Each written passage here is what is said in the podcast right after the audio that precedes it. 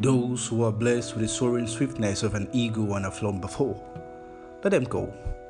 I'll travel slowly, and I too will arrive. Sweetheart, here's to hoping we'll achieve it three on three.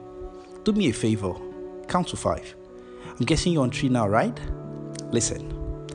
The days when the world will seem to have grown so big and you so tiny you are only a blur days when the universe will become a choir of laughter. Its uneven fangs bed at you, and you who are a dark spot, everything negative open, its pubic art and pieces earn. The days when you never feel enough, when you feel too little, too invincible, that you begin to wonder what your existence was ever really worth. Believe me, there are days you sit to count your blessing and tree becomes so large a number to reach. Days your erudition will offer very little help, and you wonder how come you ever believe what Stoicism teaches, or what that new pastor with strip tie taught on hope and God and living by faith last Sunday. Or how your mother's queens who are whispering that everything good will come, none of it will make any sense to you. None. Moreover, your shoulder will not remember to be straight on days when your lover seeks help but finds it in someone else. And on such days when your younger sibling becomes the temporal breadwinner of the house, you won't remember it's temporal, but please eat. Some days will come when you wonder if love really is, if you even know it, if you ever really felt it, if all that stuff Hollywood lands on screen is only 18 people as broken as you fantasize on paper about. Now, my dearest, you may be compelled to think I'm wishing these things into existence. No, they will come anyways, but when they do, it is my hope that you will not turn to a bottle, that you will not become a demon that wreaks havoc on all he earns, that you will not pick up a pen and think of relieving yourself of a stress you never asked for.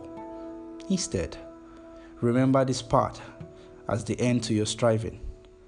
Happy times exist when there are such things as sad times. Be thankful for sad times, for failed projects, for at least having the privilege of ambition.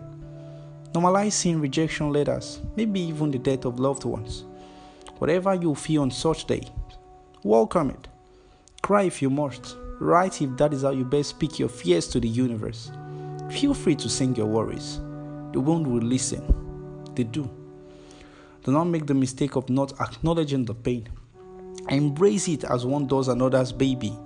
To be cuddled, played with, but not to be taken personally. That is a thing to be returned. Remember, you matter, my dearest. Believe me.